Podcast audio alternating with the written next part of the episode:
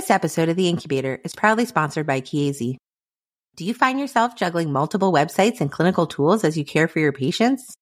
NeoCare Pal is a resource providing access to multiple clinical calculators in just one place. To learn more, visit NICUconnections.com backslash NeoCarePal.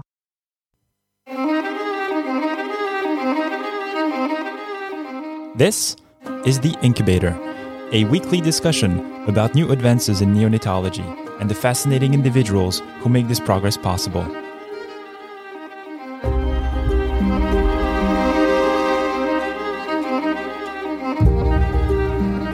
I am Dr. Ben Courchia. And I'm Dr. Daphna Yasova Barbeau. We are neonatal intensive care physicians.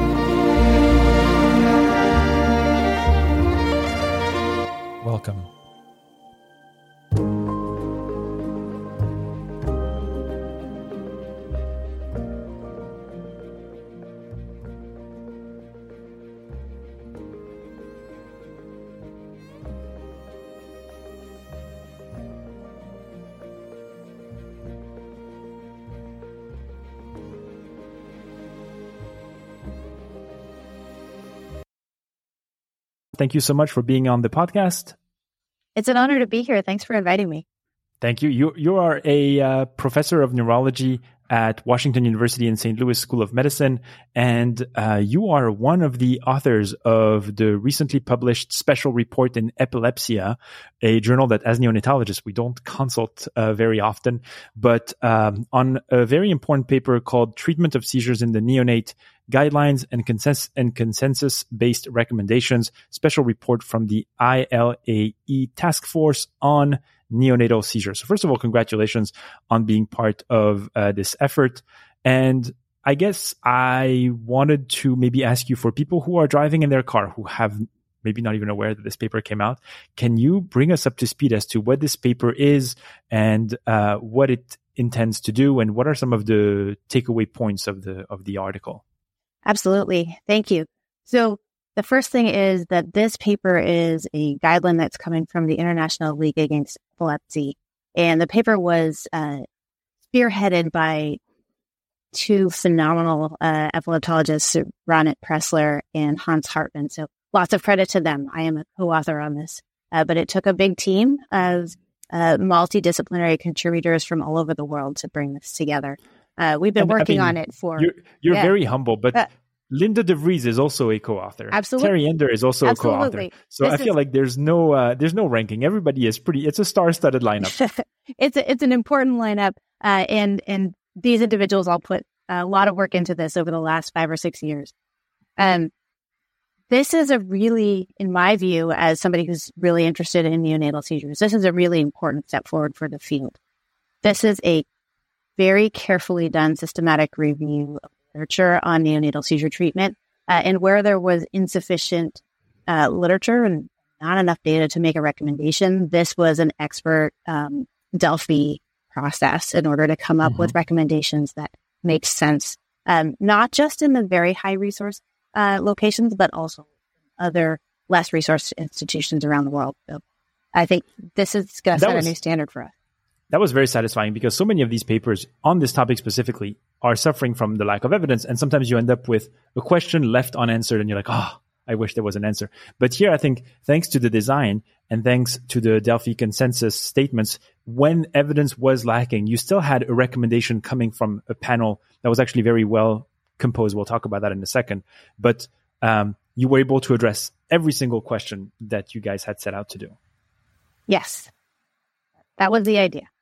Yeah. Make this as practical and useful as possible. And so, how many questions? Um, so, so obviously, it's a system. It's a st- systematic review okay. that aims to answer a very specific number of questions, uh, which I think we're all asking ourselves when managing uh, patients neonates with uh, seizures. So, can you can you walk us through a little bit what some of these questions are, and maybe we can talk afterwards about some of the actual recommendations, mm-hmm. so that we can then okay. have a, a proper conversation about those. Absolutely. So this panel came up with six uh, PICO questions. So PICO, patient population, intervention or issue, comparison, and outcome of interest. Mm-hmm. The six were, what should we use as the first line anti-seizure medicine? What should we lo- use when the first doesn't work? So the second line anti seizure medicine. When should we stop the medication? Is there an effect on seizure burden of therapeutic hypothermia? How does treatment of electrographic or EEG defined seizures associate with outcome? And when and how should we use pyridoxine or pyridoxal 5 phosphate for mm-hmm. infants who have so those are the six questions um, as the main question. Then there were a couple of additional ones. One about um, standardized treatment protocols at, a, at, an individual institution level, and a second about communication.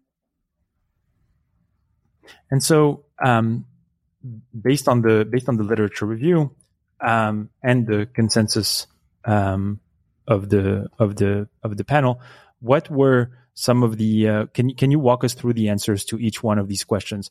Obviously, we're not doing a paper justice. Each of these questions does have an attached recommendation, which we'll go over, but also goes over how that recommendation was was uh, how how how the how the group arrived at this recommendation, and that I think is a very valuable, especially if you're a trainee, understanding how we make recommendations for practice guidelines, but obviously this may be going beyond the scope of this podcast. But can you walk us through some of these recommendations uh, to these six questions? Sure thing. So first thing is um, the first question is what what is the first line out of the gate medicine that we use for neonatal seizures? Uh, and the answer is phenobarbital. So all of the evidence that we have points to phenobarbital being uh, the most likely to control the seizures as the first line. Um, that has been true um, over a lot of time. It's been true um, in practice worldwide, um, and it really hasn't changed. But the truth is, the data that we have say phenobarbital is the first line for almost every baby with neonatal seizures. The one exception is that there are rare infants where they have a familial and inherited neonatal epilepsy syndrome caused by a specific channelopathy. You can get an idea from family history and clinical features. Um, and for those babies where you're really sure that that's what they have, there's some instances where you can use a different. For the most part, um, phenobarbital I'm not a fan at this. I have some questions about that. Absolutely. But, uh, I'll let you. I'll let you. And by the way, before we even move on, I think it's important to clarify: we're not talking full term. We're not talking preemies. We're talking neonates. We're talking preemies. We're talking full time term. Any any neonate who is less than uh, 48 weeks post menstrual age. Right. some will some will use 44 weeks, but we're getting into semantics there. But, but, I mean, anybody depending on the age. Yep, yeah. Because we're talking about uh, first line agents, including patients with HIE. Yes. And I think some people say, oh, are they then talking about lefoltam? No, we're talking about the whole spectrum. And I think that's also very important. And so yeah. the, the second question uh-huh. that was addressed um, in the in the paper was uh, what about uh, second line agent? Mm-hmm. Uh, what is what is the recommendation?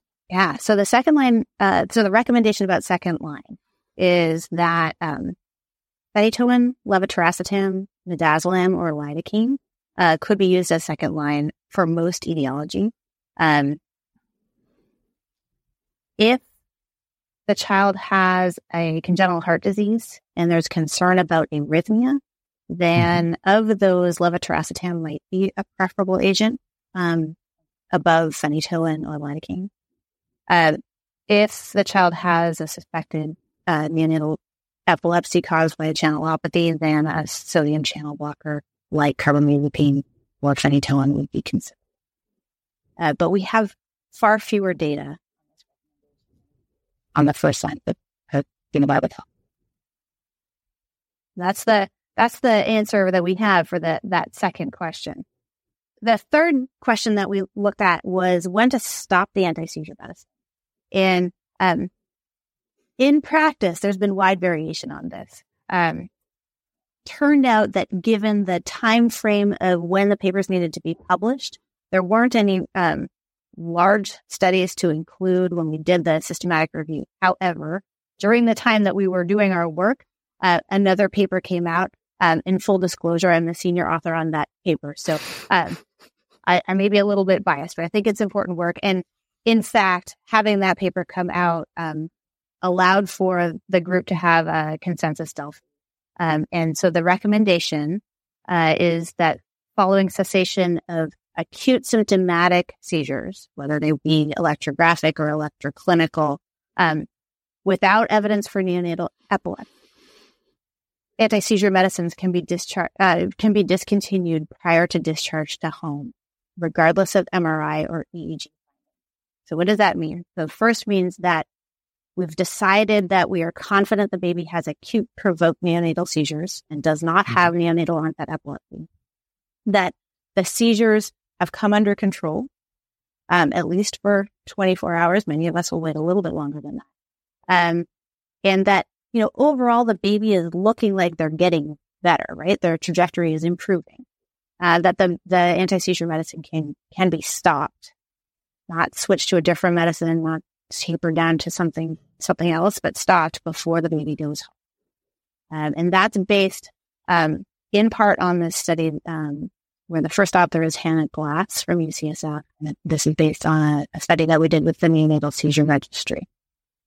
I think that's a huge uh, point because I, I think the, what you're saying is important. It's that it it doesn't mean that it definitely needs to be stopped, but if the parameters are met where it is safe to do so, then we shouldn't have the neonatologist reflex of saying, "Well, we got to this point. Just just don't touch anything and just let them go home, and somebody else will deal with this." That is not the right approach. Um, right. Um, the neonatologist approach there is do we have confidence? Does this family know what to do and who to mm-hmm. call mm-hmm. should they have a concern? Um, do they have follow up with a child neurologist and a pediatrician? Right. Um, so we're not letting them go off and nobody's ever going to see this child again. But what the data show is that staying on an anti seizure medicine um, does not prevent the child from developing epilepsy in infancy. Mm-hmm. Um, in the in the study that we did with the neonatal seizure registry, this was a, an observational comparative effectiveness study. A lot of statistical gymnastics to get at um, causal inference. And what we found was the babies who developed epilepsy early on, within four months, they all went home on anti seizure medicine. So that medicine didn't prevent them from developing epilepsy. Um, additionally, many of the babies who did develop epilepsy uh, developed infantile spasm, which is a very specific kind of epilepsy, and it requires specific treatments. And none of those treatments are treatments that we would send a baby home from the NICU. Hmm. So they wouldn't, it wouldn't work for that kind of epilepsy. Um, and the median time of onset to epilepsy, you know, unprovoked seizures in the infant period was seven months, uh, which was longer than most infants were maintained on a medicine. They did go home. So those rationales, as far as I want to prevent the onset of epilepsy or I want to put off unprovoked seizures, didn't hold. And staying on a medicine does not prolong the, the chance of, or doesn't change the chance of, of developing epilepsy, doesn't make the epilepsy happen later. Um, and the medicines that we would go home on, most often phenobarbital, do not treat the most common. Um, Next thing is about development. And we found, that was, that was a big right, one. there was no difference in neurodevelopmental outcomes if a baby went home on or Third thing was to ask parents when it, what is acceptable to you. Uh, and, you know, we could have seen parents say, you know, I want to stay on medicine because I want to feel like I'm doing something. Could have seen parents say, I don't want to stay on medicine because it reminds me of this really difficult mm-hmm. time that we had turned out in our data from neonatal seizure registry that one of the factors that that was associated with better parent well-being was going home off. Um, so the preponderance of evidence really suggests that we should be sending children home off of medicine with appropriate follow-up with their pediatrician and child neurologist. And that's another important point that um, part of the consensus-based recommendation included parents that's huge. I mean, I was when I was reading the paper, I was not expecting to see that. I was expecting a panel of experts, and um, I think I think this was this was very innovative of you guys to include families in, into the discussion. So I think that's also something that people should know about as they read these recommendations. Was that um, parents were involved in the in the recommendation when it came to uh, obviously the evidence based recommendation is evidence based recommendation is whatever the, the literature says, but these consensus based recommendations are actually uh, including parents, which I think is really cool. And then, um, in terms of um, the, do you want to go over quickly over the last few recommendations? Sure thing. So that, yeah. Yeah. So we can do that. So uh, the question about the effect of therapeutic hypothermia on seizure burden. Um, there are several um, studies that that document that therapeutic hypothermia may reduce seizure burden in, um, with hypoxic ischemic encephalopathy. Um, however, none of us would recommend using only cooling to try to, to treat seizures, right? Mm-hmm. Uh, we mm-hmm. still know that about half of babies who have mild to moderate, sorry, moderate to severe HIE uh, have EEG confirmed seizures. And we want to treat those just like we would treat any other baby who has neonatal seizures first line. So that was the next one. Um, is decreasing seizure burden associated with better seizure outcome? Fifth PICO. Um, this turns out to be a very difficult question to answer with a trial. There are a couple of randomized controlled trials that have looked at this. They have all been underpowered because it is difficult to recruit to this kind of trial study design. Mm-hmm. Um, and so this went to a Delphi consensus, um, and the consensus based recommendation saying that treating the seizures um, to achieve a lower seizure burden may be associated with improved neurodevelopment and reduction of subsequent epilepsy. And the last of these big six PICO questions was about the use of pyridoxine or pyridoxal And the idea here is that there are very rare neonatal onset epilepsies don't respond to anti uh, and so that a trial of pyridoxine should be attempted for a baby who's presenting um, with clinical or EEG features suggestive of uh, vitamin B6 dependent epilepsy uh, and who have not responded to anti seizure medicine uh, or to babies who have seizures that are unresponsive to, to a trial of two usual dosed anti-seizure medicine and who don't have an identified.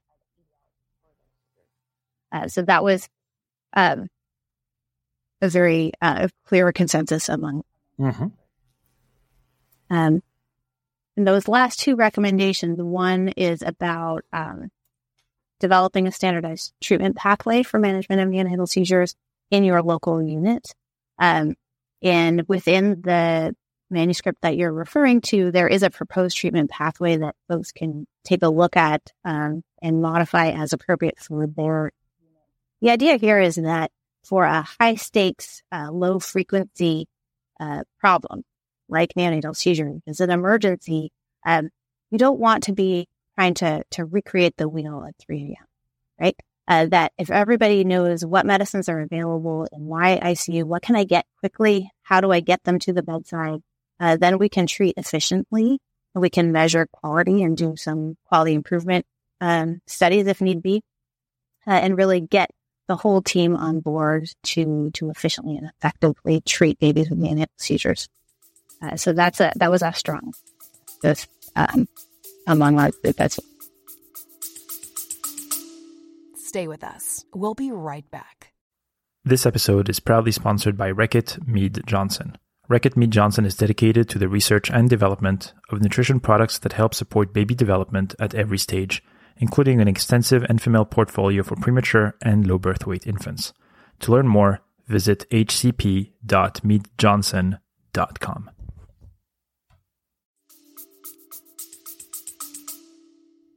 I think what's very interesting about this is that in the background section of the paper, you mentioned obviously, and you've mentioned this uh, earlier in our chat about the fact that there's a lot of variability in how we approach seizures. And for some of these recommendations, looking at um, sometimes in, in these uh, very nicely done boxes, we have the evidence based recommendation and we have the consensus based recommendation. I was was actually interesting to see that the strength of the recommendation is always maybe moderate or sometimes even weak but when it comes to the consensus agreement, it's always moderate to high. I thought there was a, a, a there was truly a consensus among um, the experts that were at the table, and I was honestly expecting to see maybe a bit more dissonance when it comes to since there is so much variability. I was expecting these. Uh, Delphi consensus to be maybe uh, a potluck of different opinions, and I was not expecting to see such a high consensus. What what do you make of that? Yeah, it's a really good question. So your point is that the the grade level assessment of the literature mm-hmm. uh, was not often very high, right? There there right. are certainly holes in our methods, and and there's plenty of scope for really good research. In having reviewed together in great detail the state of the literature and spoken with one another, you know, over the course of years about what is our clinical experience and practice. Um, yeah, I think you're right. It is interesting to note that these experts from across the world really all came to very similar conclusions about the best way, given the current state of the art, the best way to approach treatment with seizures. Um, and there was not a lot of disagreement. Uh, it's that, true, and we impressive. we're we're honest in the paper about where people had some disagreement based, you know, based on their their own opinions and and the, the available evidence. But but for the most part, people really did did agree.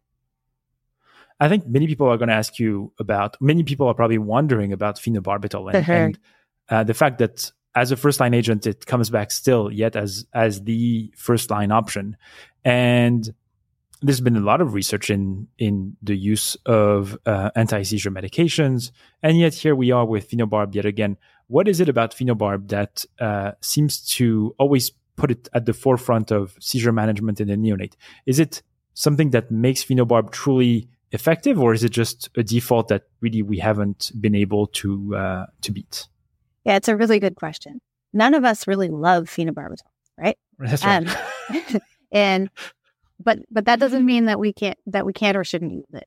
And the truth okay. is that the data show that compared to um, most recently compared with levetiracetam, uh, phenobarbital mm-hmm. was far superior. And so it is it's the best drug that we currently have and that we have evidence The concerns with phenobarbital really come in with prolonged exposure. And famous study with children with febrile seizures who were treated with phenobarbital and had measurable differences in IQ. We're not talking about prolonged exposure for most babies now because we have data to say we can we can use phenobarbital for a few days and then stop it. Um, what we're what we're talking about is trying to treat those seizures as an emergency, make them stop, um, and then stop the medicine when they don't need it anymore. And for most babies, right. it's just a few. I think really important to highlight the Neolev 2 trial. Yeah. C.S. Sharpe was the first author. This is a beautifully conducted trial that was really aimed to see could levetiracetam take that first place slot. And so that it was a randomized controlled trial of levetiracetam versus phenobarbital as first line treatment for EEG confirmed neonatal seizures. They treated very quickly. And what they found was 80% of babies had their seizures controlled with phenobarbital as compared with 28% of babies with levetiracetam. And so, um, although there can be more side effects with phenobarbital, those are all manageable in a NICU setting. Um, and, you know, if the goal is to control the seizures, pick the medicine that controls the seizure. And so levetiracetam is clearly not a first line treatment. Whether there might come some other drug uh, that will work better than phenobarbital, at the moment, we don't know. There are plenty of anti seizure medicines on the market, and I'm trying to use other medicine. Um, the challenge, of course, is we have very limited or safety data. We don't know what the dosing should be, and and frankly, we don't have efficacy data. So, at this point, we have phenobarbital, and if we're participating in trials, we could try a different study drug. Um, but there, we don't have evidence to recommend any other. So. That's very helpful. I my last question for you today obviously has to do with um, the use of EEGs. I think uh, there was a paper in pediatrics that I, I, think you also took part of the uh, uh, new classification of neonatal seizures, and it seems that EEG is an is an integral part of the diagnosis of, of seizures. Not really surprisingly, but we have listeners from the podcast that are uh, reaching far and wide, and I think what you find at each institution is always very variable. Some people will have continuous video EEGs that they can run for 24 hours, sometimes even more. You'll have people that have video EEGs that they can run for a very short amount of time, maybe like an hour or two. We'll have people that have amplitude integrated EEGs, and some other units, unfortunately, maybe smaller units that have nothing. And I am wondering if you could uh, just briefly, obviously, because it's a big topic, uh, summarize what uh, should units try to do based on their use of EEGs? For example, if a unit has an amplitude integrated EEG, is that is that is that satisfactory or no? They they must have a prolonged video EEG, otherwise they won't be able to manage any neonate with uh, with seizures. So I think it the, the answer is it depends. So Mhm. the ILAE consensus and guideline are based on conventional EEG confirmed seizures and confirmed treatment uh, treatment response. So that's a gold standard. And I think as Right. we as we're looking at effectiveness of drugs in a clinical trial or research setting, having the the conventional EEG is the gold standard. I fully recognize that not everywhere has access to conventional 24 plus hour EEG monitoring. If you don't have access to that, then it, it's very important to be honest about what you may be missing, right? So a newborn with a seizure is not going to move because of that seizure unless the seizure involves the motor cortex, right? Right. So if the if the seizure involves uh, the occipital lobes or the temporal lobe, the baby's not going to say, "Ooh, I see this interesting visual phenomenon.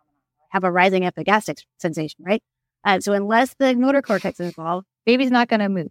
So if you're looking at the baby clinically, you're going to miss seizures that don't involve the motor cortex. The other thing is that babies do all kinds of strange movements and they're not necessarily normal, but they're not always seizures. And so to be to be as accurate as possible and to expose babies appropriately to anti-seizure medicines with really some sort of EEG is, is really important. If you're using amplitude integrated EEG, then the question is, how do you optimize that? So first is, um, if you're able to use two channels, that's going to be better than one channel. Second is if you have the, the raw EEG, even though it's a one or two channel EEG, that's going to be better than just having Third is can you have backup from conventional EEG if you see a concern sign on your EEG? And fourth is do you know how to read EEG?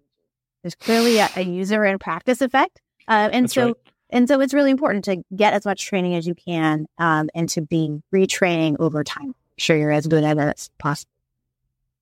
If you're using um, full conventional EEG, but only for shorter periods of time, again, recognizing that you don't know what's going on when you don't.